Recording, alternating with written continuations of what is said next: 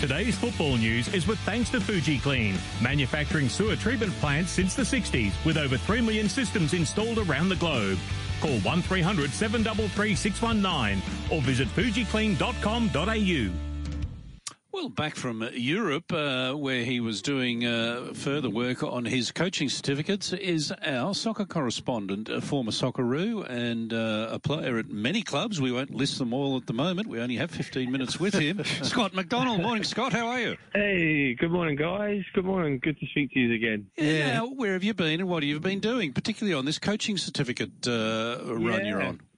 Uh, I've been on a journey. Obviously, it's been a long time since I actually travelled, um, like many, I imagine. Um, that journey was, was quite a long one, I must say. But I was in Europe for a good couple of weeks there um, on my UEFA Pro license.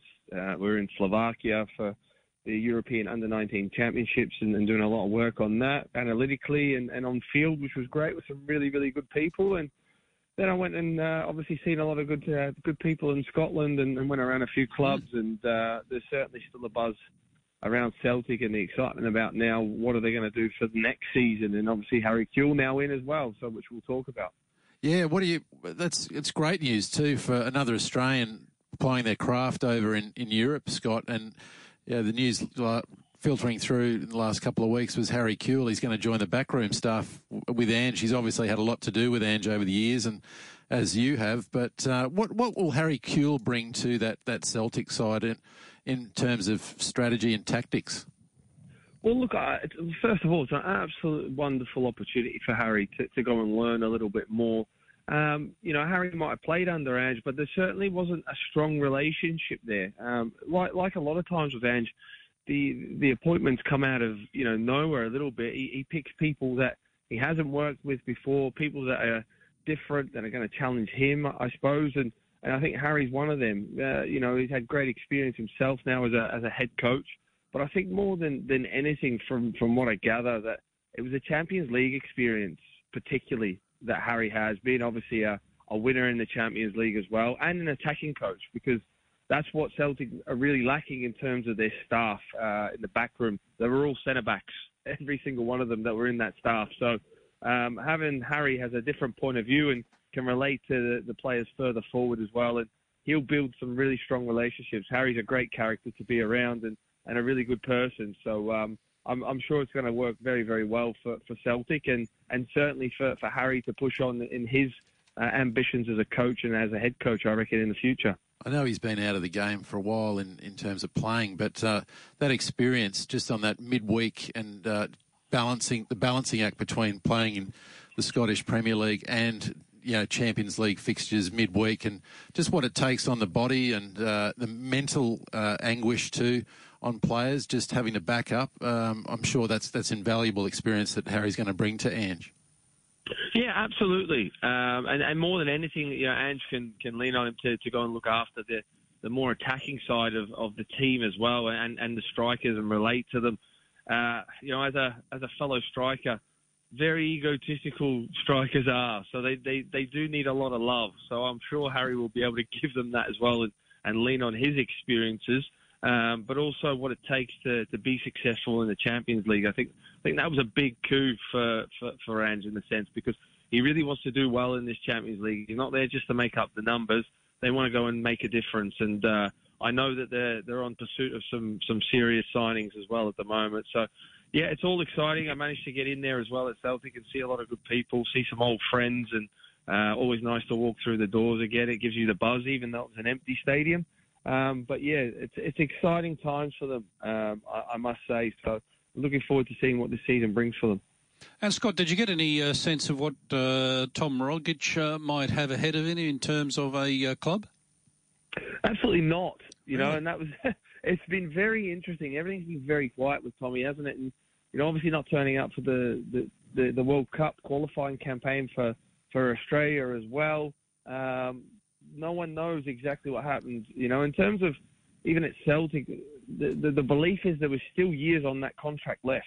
Mm. It wasn't a case if he was out of contract. So, yeah, it, it leaves a lot to be desired at the moment, and maybe we will find out finally when he when he does sign for someone. Um, where, when, and where that will be, no one knows.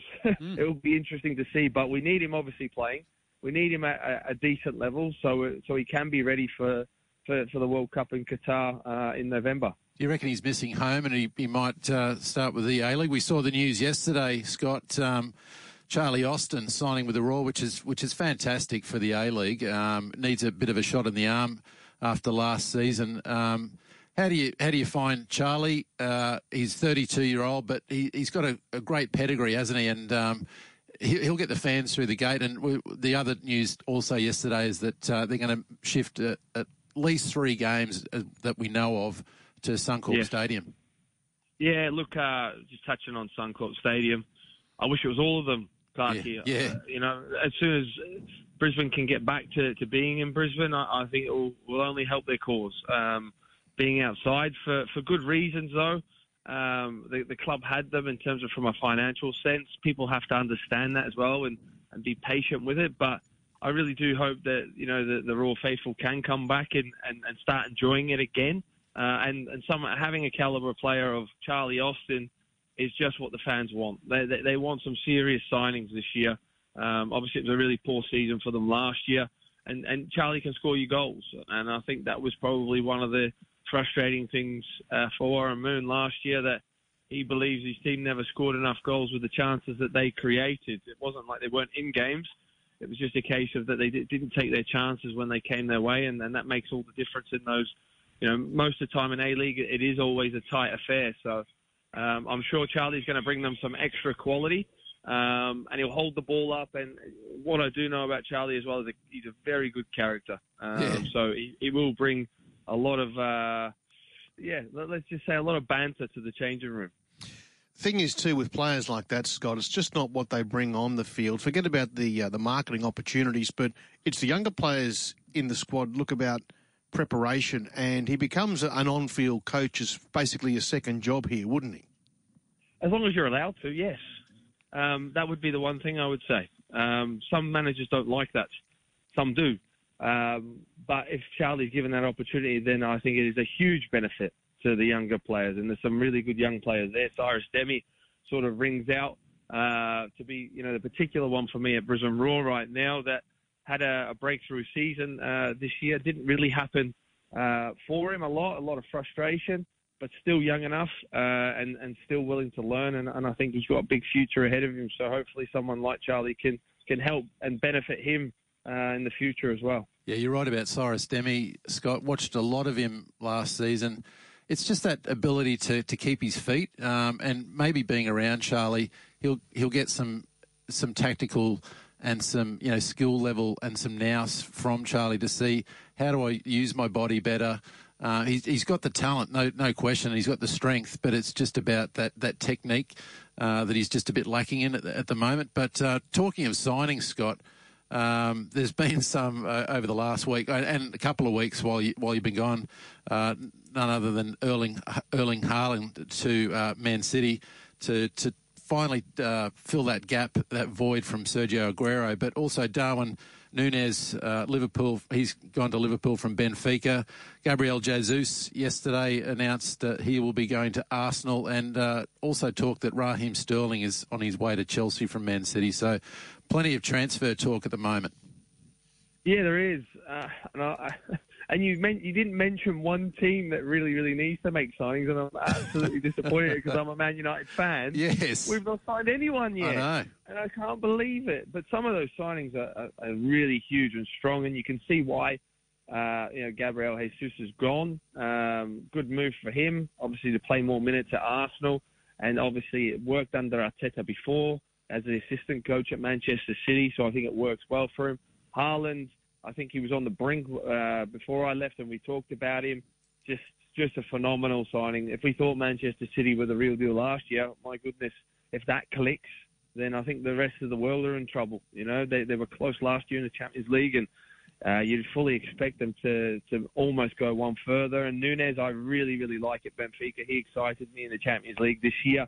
Um, he was linked with Manchester United early on. They didn't get their way, obviously, and, and Liverpool have come in and uh, a really good replacement uh, and a good statement from them. Obviously, losing someone of the caliber of Sadio Mane to, to Bayern Munich. Um, I know the fans would have been hugely disappointed in that. Uh, a top talisman, but uh, more than worthy replacement, and, and going to be interesting to see how he fits into the Liverpool style and system now. And uh, Scott also early on the weekend too, the Matildas uh, had a, played a friendly to Spain ahead of the uh, the Euros, the women Euros kicking off soon. Uh, went seven 0 down. It's the first time they played Spain, so. Uh, that, with Sam Kerr wasn't playing, but uh, where to for now for, for Tony Gustavsson ahead of the the World Cup next year? Well, for me, it should be out the door, yeah. but it's not going to happen, guys. I don't think this close to to World Cup. Um, you know, I'd love to see someone like Joe Montemurro yes. get the job, uh, an actual Australian. You know, the the team before Gustavsson come in were in a fantastic position. Uh, you know, in terms of uh, you know competing against the world's best, we thought we were up there. Uh, since he's come in, it's not worked. It's not happened. Um, and that's being brutally honest. And some people don't like that sometimes when you are, but I just don't think he's getting it out of the girls in that team, and it's not clicking for him. They're, they're not responding to him, and I'd rather see a change now uh, rather than later on, um, and, and, get the girls the way that the, the new coach would want them. But as it is, I, I believe that obviously Football Australia will support him, um, but it doesn't look good, guys. And obviously, there's another game against Portugal, isn't there? um, tomorrow. So be interesting to see how that is. A vested interest myself, obviously Emily Gielnik has actually been training with us down at Gold Coast oh, Night. nice. She's been doing wonderful, and uh, it was great to see her actually get some some real game time, albeit the result wasn't like anyone wanted. Um, but hopefully she'll get more minutes as well and uh, get get in that team for for the World Cup. Good on you, Scott. Always a pleasure. We'll chat next week. Thanks, guys. Cheers.